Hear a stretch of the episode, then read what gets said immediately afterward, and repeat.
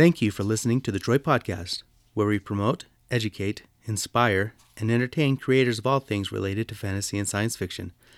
Hi, this is Carson with Troy, and I have with me Shami Stovall, the author of The Frith Chronicles, Ethereal Squadron, and The Star Mark Rising. Now, The Frith Chronicles are a series of books um, that have five. Is, am, am I correct on that right now, or is there six? Yeah, currently five in the series. And the Ethereal Squadron, there's two currently? Mm-hmm. Perfect. And then you said The Star Mark Rising is going to be a trilogy. Yeah. Perfect. Uh, Shami, go ahead and um, introduce yourself and tell us a little bit about your books. Well, uh, my name is Shami Stovall, and my Frith Chronicles are probably my most popular and longest series so far. And it's a YA um, fantasy adventure, kind of set in like a Pirates of the Caribbean world, but with magic. Uh, I think the main draw of them that everybody really likes is that people get magic by bonding with magical creatures. You know, like if you bond with a phoenix, you kind of get fire and healing powers. And if you bond with a unicorn, you get like immunity to poison and other things like that. So, depending on the type of magical creature, uh, determines all of your magic. And people really love, you know, that kind of high adventure type type fantasy series. So that's what that is. The Ethereal Squadron is more of an adult uh, fantasy novel where there are secret sorcerers in World War One that are fighting kind of a secret magical war, you know, in the background. Uh-huh. I uh, have a history degree and I really like World War One, and I know that most people like World War Two, and by like I put that in big fat quotes because people don't like wars, but they are more fascinated with World War Two because of all of the you know crazy shenanigans that happened in that. But World War One was one of those wars where we used to do ancient fighting, you know, like on horses and charges up hills and stuff like that. And World War One was the really the first time that a lot of modern warfare was used. So Right. there's a lot of funny blunders, I would say, like trench warfare and stuff. And again, funny is in big fat quotes because it was more horrific than funny. But oh, yeah. I liked that uh, like mix of old school and modern, and so I that's why I chose World War One uh, to set this fantasy setting in. And Star Mark Rising is more classic science fiction, set in a completely different galaxy. It's a space opera, so there are lots of characters and things going on. But I super love science fiction, and this is about um, superhumans, like genetically engineered superhumans, and then normal people attempting to be in a society where there are just, you know, godlike humans that are also there. So they feel very outcast because they're not as smart or as fast or as tall as all of the genetically perfect human beings. So it's more of a story like that. Nice. So all these are totally different. Um, you know, different setting, different different type of story. Like, how do you come up with your ideas for these? Um, well, I just really, really love storytelling in general. I, I think I started by um, like dungeon mastering for D and D, and so you know, as the DM, you would make up your own stories and campaigns for all the players to play in, and a lot of people told me I was really good at it, so I started writing my own like novels. Um, and I, you know, I thought I was silly because I was like, oh, nobody's gonna like my novels. But then everybody who read them was like, oh shit, you should, you know, you should be an author. So, oh, I apologize That's okay. Yeah. um, family friendly. They said, "Oh snap, you should be an author." so there we go. That's how it started. and you said you have a history degree. Um, I'm sure that helps out a lot Mhm. in um, in in writing, especially in like alternate history. Um, what did you specialize in any particular area, or is it just a like a is that like a bachelor's degree in history? Is that what you did? So it's more general. Yeah, I um I got a bachelor's degree in history, but then I went on to get my Juris Doctorate. So I have uh, an entire, you know, other degree in law. And technically, I mean, I, most people don't know this because I kind of wrote it under a different name, but I wrote legal thrillers before um, that were published through a publishing house. But I don't like law, and even my legal thrillers, I don't really point anybody to them because I'm like, "Eh, boo." so, um, yeah. I used to work as an attorney and other things like that, but boo. Yeah, I read you had your Juris Doctorate. That's I mean that's pretty impressive. It, it takes a lot of schooling to get that. So, and I'm sure that helps too. I mean, with your your thrillers that you that you said you wrote, but you don't write in that genre anymore. No, um, I would still think it helps um, just because a lot of uh, the legal training is um, comparative analysis and reading comprehension skills. So I feel like I got better in terms of writing just from my legal degree. So I try to use it. well, I mean, when you create your own world, which is essentially what writers do, if they're writing, you know, fantasy, science fiction um, type things, or even alternate history sometimes, you have to be in charge of everything. So you have to know a little about a little about a lot. And so I, am both those. I mean, history, you have to go back and, especially with a, a fantasy setting. I mean, you're you're doing pirates, um, mm-hmm. kind of a pirate fantasy that you can bond magical creatures. I'm sure you have to look back in what you know what was going on with the, with with pirates back in the 17, 18, even further back 1600s to to kind of research what kind of ships they built, what kind of you know rigging they would have used and stuff like this, what type of swords. Mm-hmm. Although in fantasy you can kind of get away with cheating, but you still have to have a basis of it. Yeah, I would totally agree with you. I was uh, really fascinated by the golden age of piracy where they had um, privateers and like entire port cities that were basically just pirate havens. Because um, there were a lot of ships that were coming out of North and South America that just carried, you know, buckets of gold. And so a lot of people were like, oh my God, those are just floating treasure chests. Let's just go get them. And so there was a lot of piracy around just attacking ships and taking everything they could, or captains of these gold ships just turning into a pirate right. just sailing away with all the money themselves. So i really thought all those were very interesting. And a lot of fantasy settings are usually set in kind of a landlocked society. Um, so having like a an island setting i thought would at least be interesting and unique. Yeah. I i love this shift that is shift that is happening with with fantasy it used to be based on kind of like a tolkienian i guess like ancient england type thing oh, and yeah. and people are you know writing fantasy settings in um, you know like taking korean culture or indian culture or even western culture and having fantastic west uh, fantasy settings and mm. and it's I, I think it's just wonderful because we get to see and open our eyes to different cultures yeah well just having um, unique settings is is really fascinating i don't know if you've read um, brandon Sanderson, but uh, he he makes up a lot of his own stuff that's like not even, in my opinion, really based on any culture. It's like worlds that are set on floating stones and stuff like that. And you're like, whoa. Um, so just even the the physical land structure being different, like so different that you're like, wow, that would affect your whole culture. You know, if you were if you were living in, uh, on a floating rock, it's way different than if you're living in the middle of a beautiful plains. You know what I'm saying? Yeah. So um, all all the differences. I mean, I agree with you. I think that um, Tolkien type stuff was really popular for a very long time, but now it's like uh, it's expanding. Yeah, and it's it's it's been a wonderful shift in this genre, and I love it. Um, so, what is a, a, typical day for you? Like, um, do you like when you, when you sit down and write? Do you do you have a specific time limit that you set yourself, or do you do you have a word count or do you just write a few chapters like what's what are your goals uh well uh, i write every day and i usually uh and i know this is to sound like a what a what a lazy bum but i usually wake up around noon and uh and then for the most part of the day i do you know like other things that aren't related to writing up until about like five and usually around five I'll, I'll see people or do things or you know go to a restaurant or something like that and then usually around like nine o'clock, uh, that's when I'll start writing. And then I'll write until like four in the morning. Um, because writing at night is, it's just, there's a lot less distractions. There are a lot less people awake. It's a lot quieter. There's nothing else going on. I can just sit in my office and just do all the writing that I want. Um, and I'm usually pretty productive. I don't set for myself word counts, although I will have due dates, you know, to have a book done by. So sometimes I'll be like, oh, if I want to get this book done by, you know, 30 days, I'll need to write at least a thousand words a day or something like that. Um, but I don't really set myself that kind of goal. I just set myself the, I need to write for this period of time.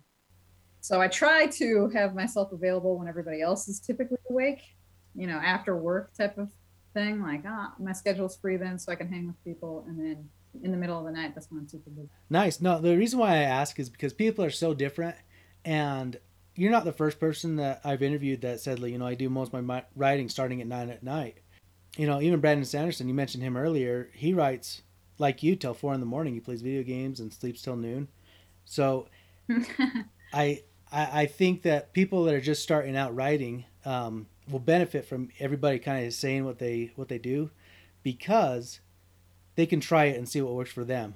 Yeah, well, I um, I think for a lot of people who are like new into it, uh, it feels intimidating or daunting because you know writing an entire book from from nothing is like my god, it's so long. And my my advice all the time is, uh, and it's pretty pretty standard advice I think among authors, but it's still really good advice, is that you know you can edit a page you've written or a paragraph you've written or a sentence you've written, but you can't edit a blank page.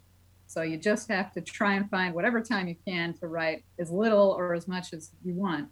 You know, you don't you don't have to be a speed writer like Stephen King or something like that, who's over here knocking out a book every weekend. Right. But uh, if you get something down, it's better than nothing. Right. It's like the old um, analogy, like you can't steer a parked car. Like it has to be moving a little bit. So, like you said, get yeah, get something yeah, down, and it's easy to edit. So, um, do you work from an outline, or do you free write? How do you? What are what's some of your I guess techniques or habits for that? Uh, well, in the writing community, they call them pantsers or plotters. Yeah, I know. You know, people who work from the seat of their pants. Those pants. I've had people like say, "I'm, I'm so glad you didn't call it a pantser because I hate that phrase." And I've also heard like gardens and architects, gardeners and architects. Oh, yeah, yeah, I've heard those too. Um, I'm a huge advocate for outlining. I always know what the end of my book is going to be long before I start writing because I feel like, and maybe this is me just being me, I like the ending the most in books. That's my favorite part to get to. It's usually the part that I'll remember the most. Like it'll have the highest impact. So I like the endings to be cool and amazing. And when you start writing, it's a little bit easier when you know where you're headed, as opposed to you know you're just meandering along. Right. Um, and if you always have an end goal in mind, then you can always be working towards that end goal. So I really advocate for outlining, but I understand that some people don't do it. And, you know, I guess if it works for them, it works for them. But I have always outlined and I've always found it to be extremely beneficial. So uh, I'm a person who plots or architects, however you say it. So do you use uh, like a plotting technique, um, like a three act structure, or I know Dan Harmon's plot like story structure is very popular. Um, you know the hero's journey. Do you do you have anything like that or did you come up with your own?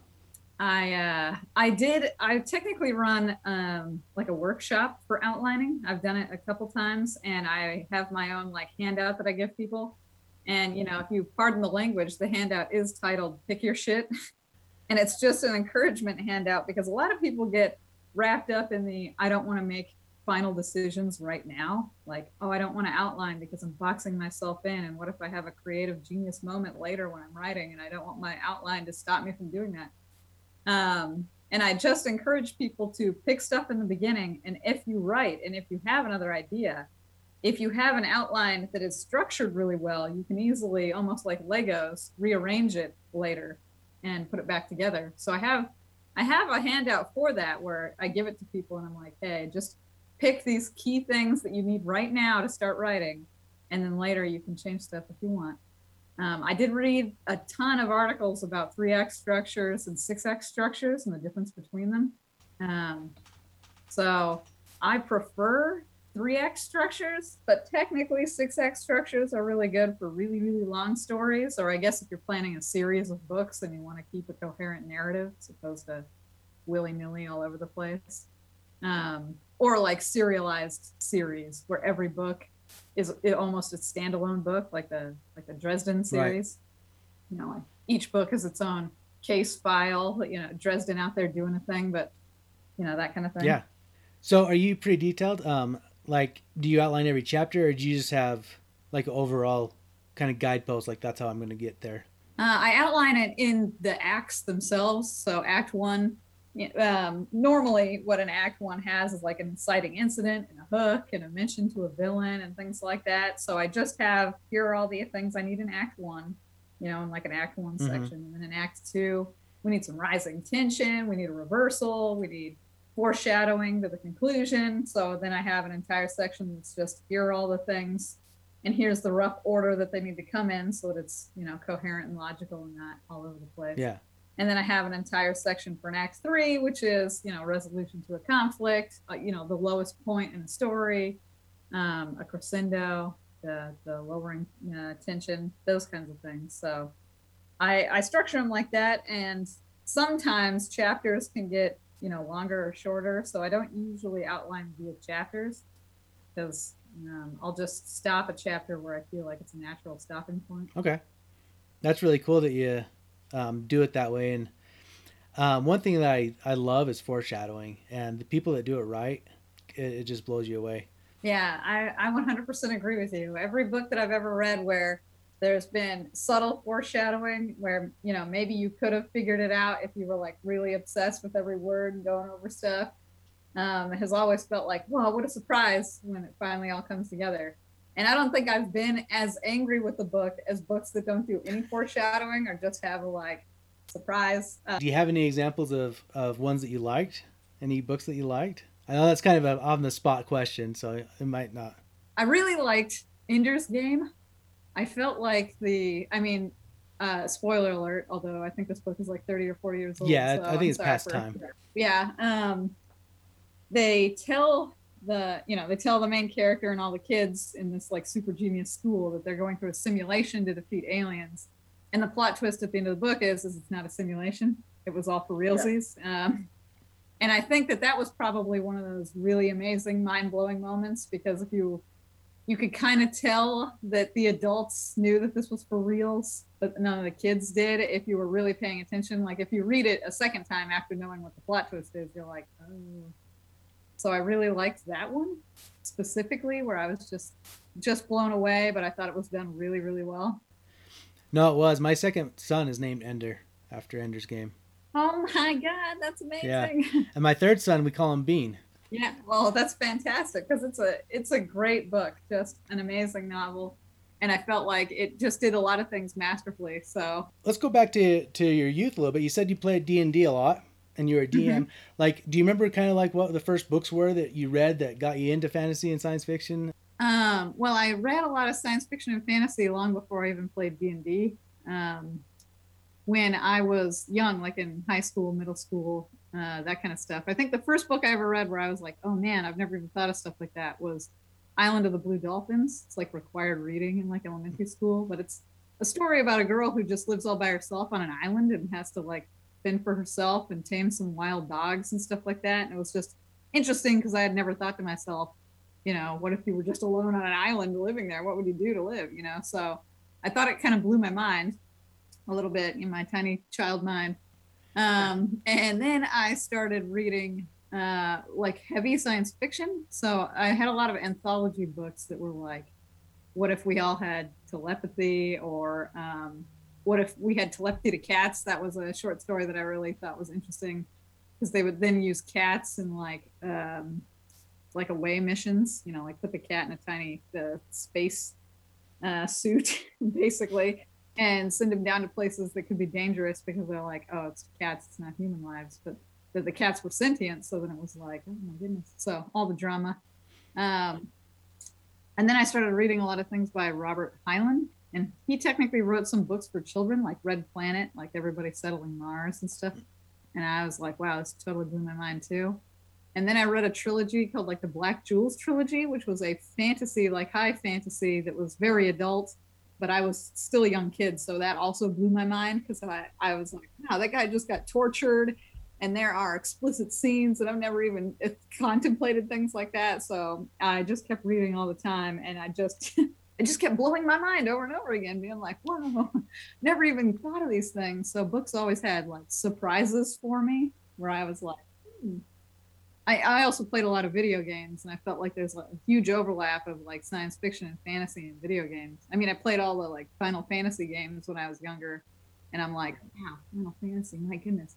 You know, um, I, I don't know if you're into video games as much as like reading or other things like that, but Final Fantasy VII has um, a science fiction and fantasy setting. And that was one of the first times where I was like, my God, what if we all lived in a post apocalyptic magical world with magic machines? Yeah.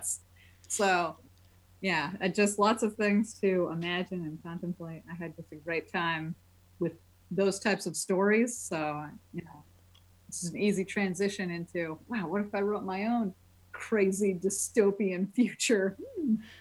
I love video games, and it is I don't know, it is such a uh, valuable form of storytelling. I like storytelling in in any kind of form.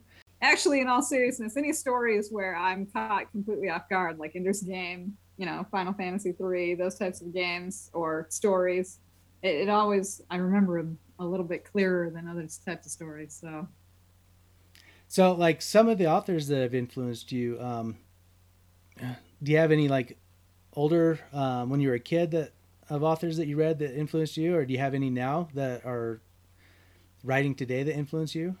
Uh, well, I would definitely say that Robert Heinlein was a huge influence. I read a lot of his books, and my favorite book is one of his books. Um, I guess Anne Bishop, the lady who wrote those Dark Jewels trilogy mm-hmm. books, uh, would be influential. And Stephen King, because for a, a brief period in my life, I was really, really into like horror type stories. And um, Tom Clancy, I read a lot of like um, I guess just classical thrillers, like when the super secret agent spy jumped out and punched a dude in the throat, and then he took down all the terrorists, and you're like, whoa. so, um, those guys I would say influenced me before. I think currently, um, I have a weird love hate relationship with a lot of modern stuff. Uh, I've read a lot of modern books, and sometimes I just get disheartened because I'm not I'm not into them. Um, or people give them to me saying things like, "Oh, you'll totally like this." And one example was I, I was really into reading vampire books, and someone was like, "My God, you should read Twilight." And Twilight really isn't a vampire book, just you know, another spoiler alert. So uh, I was a little disheartened with that. And then somebody gave me a book that was about a female gamer, and it was not about it was it, it was one of those books where i was like this isn't about video games and this isn't about anything that i'm interested in. Why did it market itself as as a book like that? So then i was also sad. And so i feel like i'm disappointed a lot in books that have been published i think in the last you know five years. But um, right before that there are a lot of great books that came out that you know i, I was into. So um, in all seriousness i think a lot of indie authors do a lot of great stuff um, Will Wight is probably one of the more famous indie authors who wrote the Cradle series, and uh, you know stuff like his I think is more comparable to the stuff I'm writing. So, so being an indie author, you're kind of in charge of everything. Um, so after you get a book written, like what's your editing process? Uh, I hire editors and proofreaders. I also have like a writer's critique group. So while I'm writing the book, um, you know, I submit a couple chapters at a time to other authors who are also writing, and then we meet, you know, like once a week to talk about um, the chapters we have, if they're coherent, you know, what works, what doesn't work. So while I'm writing, I have those types of help or that type of editing, and then when I'm all done with the book, like a professional editor edits it, and then I hire a bunch of proofreaders to then finally catch typos and then. Um, I've technically been traditionally published a few times, and the traditionally published, they do the exact same thing. They have an editor who does like the editing. They have proofreaders. Although, I think one of the things with the professional publishing houses that always made me laugh is they would have a fact checker, like somebody who just would go through your manuscript and check facts. So when I wrote those legal thrillers, for example, some guy would go through and check, like if I mentioned a type of gun or anything like that, he would fact check all the things about the, the guns or the cars or um, uh, the laws in certain states and stuff. So that was always amusing. I don't hire a fact checker because I'm most of my facts are all correct, so I don't necessarily need one. But that that amused me. And yet things still slip through. That's wrong. right? Yeah. Well, it happens. It happens all the time, even in, in traditionally published places. Apparently, the industry standard in like a traditional published thing is you can have 15 typos in the book, and they consider that okay. like yeah, it's totally fine. That's industry standard. Uh, well, Harry Potter is probably one of the best-selling book series of all time, and she, her book series, like the first edition, second edition, third edition prints of them, had tons of typos. like, there's an entire wiki page dedicated to the typos in the Harry oh, Potter really? books because there were so many. That's crazy. Yeah. yeah, it amused me or factual errors like and these ones are just silly because who would even know this but sometimes she would be like, "Oh, I had class on October 27th, a Wednesday," and somebody would be like, "Hey, Wednesday doesn't occur on October 27th unless it's this year and this year, and these books don't take place in those years, so this is wrong." but you know, nobody would ever really know that. You know yeah. what I'm saying? No, and you're right. Like, um, you kind of have to treat your indie um, publishing just like a traditional publisher, where you have to hire an editor and stuff. But as as an indie um, publisher, you're in charge of finding editors and, and cover art and stuff like that. Like now you've been doing this for a mm-hmm. while, so I'm sure you have an editor that you've been using for a little while. But like, how hard was it to find like a good quality editor, or were you able to reach out to to friends or self-published people that have already been published and, and ask them? I reached out to a couple editors actually, and I tried I tried all their services to see, you know, which ones um, would be the best. Uh, you know, who has a, a quick turnaround time with a quick, or with a, you know, they do their job well. And there were a couple editors that I had gone through who either didn't do the work very well or made mistakes themselves where then it you know it's a hassle when i have to go through somebody's edits and i notice that they make an edit that's incorrect and i'm like oh why did why did i pay this person um so I did go through a couple editors, but I found found at least two now who work really really well, and I worked with a couple different cover artists, and I found one guy, and he lives in Serbia, and he's just an amazing he's an amazing artist. He does really great work. Every time that I work with him, he just has great um, inspiration for book covers. I uh, my Arcanist series, um, the Frith Chronicles with the magical creatures and stuff he did all the covers for those, and I feel like they really, really work. They look they look like they're in a series together. You know, like every book cover looks like it belongs together, and he just did an amazing job. I didn't even tell him to do that really. I was just like, hey, if the book cover could have like a phoenix and a sword or something, that'd be amazing. so he just came back with that because he's just a creative genius over here. Um, so I really like working with him, and I basically exclusively work with him now, even though I, I had technically worked with other artists in the past. So sometimes it's trial and error. There are a lot of helpful like Facebook groups or Twitter groups where people um, talk about their experiences with people or recommend individuals. So I'm sure I, I could have saved myself some heartache if I had just followed other people's recommendations, but I didn't mind um, doing the discovery process just to see who uh, I would work best with. No, and that's one thing about this indie publishing world that I love is it's bringing the world closer together. Small, like your your artist is in Serbia. I talked to another um, author whose artist is in the Philippines. Like, it's reaching out and it's bringing talented people together um, all over the world, and it, I find it amazing. Mm. And my editor is in South Africa. Yeah. So, yeah, I uh, there's there's people all over the world that do great work, and uh, and it's really great to be able to like work with them over the internet, basically. Yeah. Um, so it is it is pretty fantastic, especially in these times that you know this pandemic has really hurt a lot of um, people. But in in this industry, if you're a talented editor or something like, if you get fired from a job, you can find work still, and and it you know not even from your home country if you if you're lucky enough. Yeah, no, I totally agree. There's a lot of uh, there's a lot of like websites that allow you to just kind of post your skill set and allow you to get hired. You know, like like Fiverr or like 99 Designs. Like there are actual marketplaces where you can kind of just put your name in there and be like, hey, you know, give me 20 bucks and I'll edit, uh, you know, your query letter. I'll edit your blurb for your book, or I'll edit uh, 10,000 words or something like that, and people will hire you. Yeah, it's it's it's fantastic. It's amazing.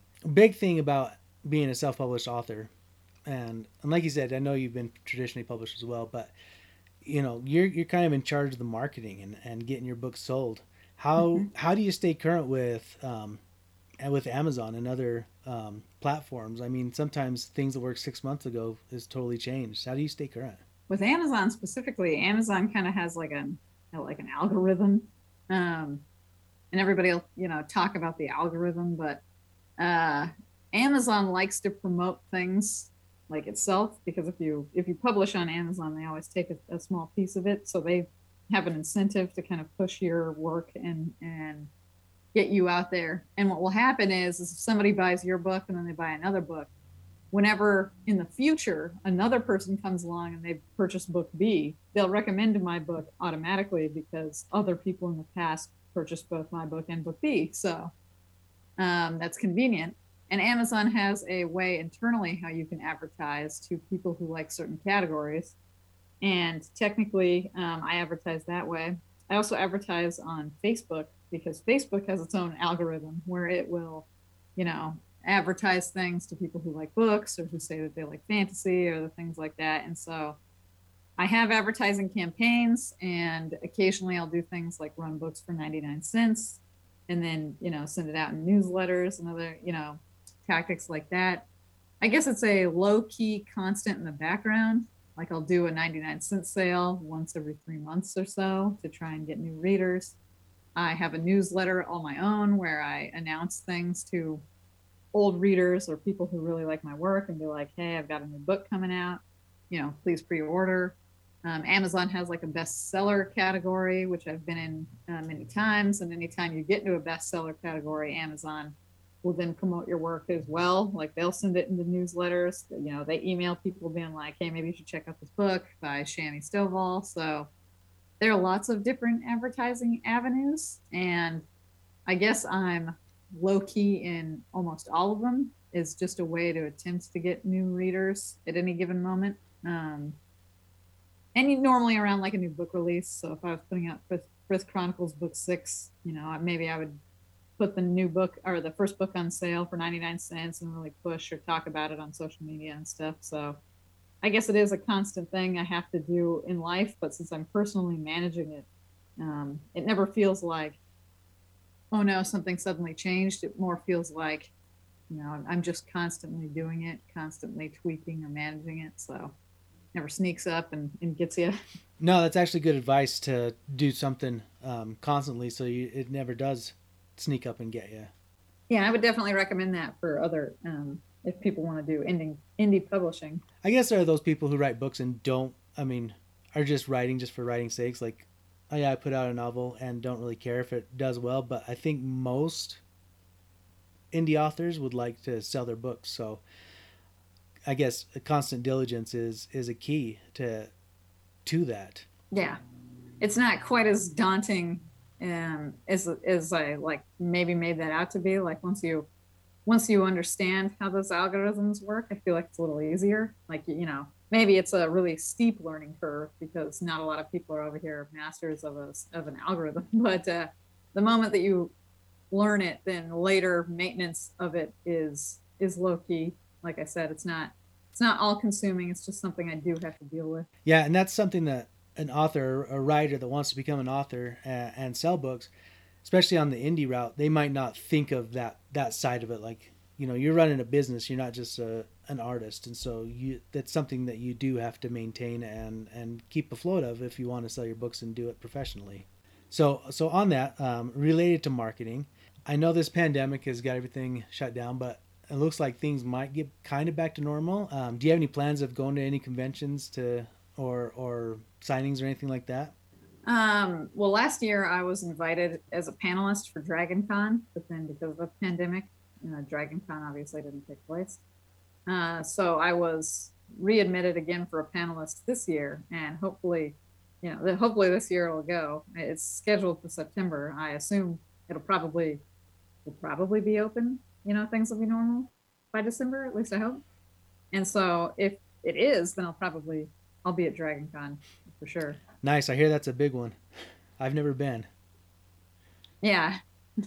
I've never been to Dragon Con either, but it's a huge uh, like fantasy and I guess science fiction like convention, and they've got D and D stuff, and they've got video games, and they've got TV shows, and they've got books. You know, like anything that's related to science fiction or fantasy, um, they, have got it out the wazoo. And uh, I was on a fantasy panel, like for fantasy book series, um, with a few other like you know uh, authors, and I was excited to meet a lot of them like in person. Uh, I mean, I guess I'll meet them this year, hopefully. But last year, I was a little disappointed that I didn't get to go. But I'm sure it'll be amazing this year. is there anybody that you would be like a screaming fan of if you met? Like, just do you, I don't know if you're like that, but is there anybody that you just want to meet? I think the people that I would be like um, a screaming fan of probably wouldn't be at like Dragon Con. Um, I think I would get like pretty like oh shit this guy if I was to meet like um, Sanderson just because he's he's like whoa. Um, I would I mean of most of the people who I would really really want to meet are dead or related about video games like uh, Miyamoto is a is a man who did a lot of the old Nintendo games like The Legend of Zelda and like Mario and stuff like that. So I'd be really interested in meeting him, but I doubt he's there. Um, I guess it would be really interesting to meet uh, George R. R. Martin, just because his work has become so crazy famous. But I only really like the first three books in his series. I was not a fan of book four and five, and I didn't really watch the TV show. So um, I don't know if I'd be a screaming fangirl, but I would just be like, whoa, your stuff is like uber famous. Um, I would like to meet Stephen King and uh, probably John Ringo or David Weber. Those guys would be interesting to, to meet in person. So, uh, Shami, I appreciate you getting on. Before we go, um, so is there anything that has surprised you in your journey to become an author? Um, surprised me. Uh, well, I guess the thing that surprised me the most was traditionally publishing. Uh, there isn't as much money in it anymore. Like uh, if you read a lot of success stories from a lot of people, it's from a long time ago. Um, but I I didn't realize how much money everybody takes along the way. I know that that's going to sound insane, but I had an agent, we had a publishing house. You know, the publishing house takes money, the agent takes money. By the time that you get money, it's very very low and very very delayed, and I was just shocked by that. I guess um, a lot of people made being an author out to be like, wow, and then you just quit your day job immediately because you got a book deal. And I'm like, wow, I got like several book deals. And well, they weren't like terrible. They weren't like, oh, then you quit your day job. You know what I'm saying? But as an indie author, I definitely quit my day job.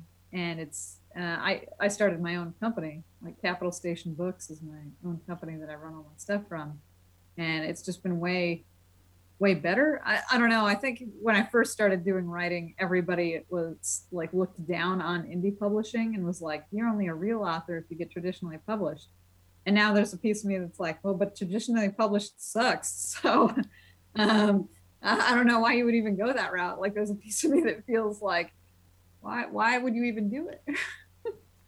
but um, I think it's still kind of that way and now even like i feel like new writers are still like oh i definitely want to get an agent. I definitely want to be traditionally published. And i'm like okay yeah you can do that. But i found way more success in not doing that uh, and easier and faster but maybe maybe i'm just weird or unique so. No you're actually not um you know when indie publishing started happening like there was this stigma of oh yeah it's just lower quality.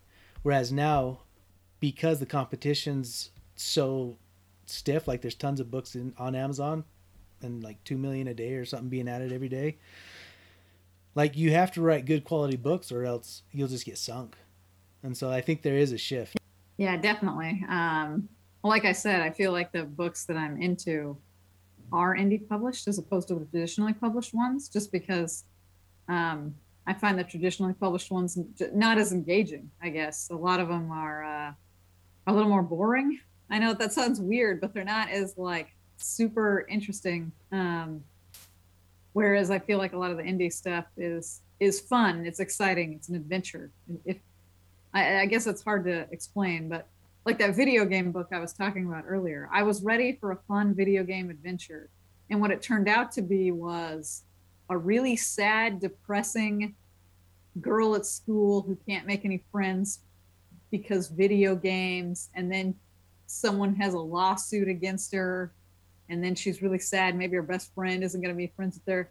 And i'm just like i'm not into this you know what i'm saying? I came here for an adventure. I came here to be like video games are fun like not video games are the root of all evil you know what i'm saying? Like um so i feel like and i i mean this is generalizing but a lot of the books that are published from major publishers right now feel very depressing or i don't know like morally philosophizing to the point where I'm not enjoying it anymore. But a lot of indie stuff is like, hey, and then we're on an adventure. We've got a unicorn and there's a dragon. and I'm like, whoa, oh my goodness. Like, let's do this. So. No, being, you know, when you're in control, you can be a little bit more, more free with your imagination too. Whereas with a traditionally uh, publishing house, with a traditional publishing house, they they're always looking for specific things like what's selling now like okay we want more of that. So you you kind of have a little bit more freedom being indie published for sure. Oh no i agree. Um that's a very short story. When i one of my books got traditionally published i had an editor who wanted me to change a ton of things including killing off one of the main characters. And to this day i remember just arguing with this guy relentlessly in like emails and on the phone and stuff like that. I'm like i don't want to kill this character. And he's like no no we gotta you got to kill the the characters and you got to do X, Y, and Z. And it was very frustrating. It felt really weird. They'd already purchased the book from me, so there was a piece. You know, I was like, uh, I thought you guys liked the story already. Why would I change like a million things about it? But so that was frustrating. And as an indie publisher, obviously, I get to make the final call on everything, and I don't have to argue with anybody about anything. You know, like maybe an editor will be like, "Hey, maybe you should change this," but I just ultimately get to decide. So just as long as you don't start arguing with yourself, I think you'll be okay. right. Uh, well, sometimes I get into weird dilemmas where I'm like, oh no, should I do this or should I do that? Yeah, but that's just pros and cons, right? You're just making your list. Yeah. Making your list. Yeah, exactly. Well, tell everybody how they can get a hold of you and find your books. Uh, okay. Um, well, you can yeah, you can find me at um, sauthor.com. You can find me on Facebook, on Twitter. My handles on those are Game Over Station, um, or just typing in Shami Stovall to Google will bring you all my social media and all my web pages. Um, Shami is S H A M I, all five letters. um, and uh, and on Amazon, if you just type in Frith Chronicles, um, Nightmare with a K, uh, or any of those, or like Arcanist, Starmark Rising, my name always pops up on all those places too. Fantastic. Shami, I appreciate you joining me today. It was a good talk. I, I appreciate all the insight that you gave us. Yeah, it was it was a lot of fun actually. I had a great time. Thank you for listening to the Troy podcast. Please subscribe, like, and share with your friends.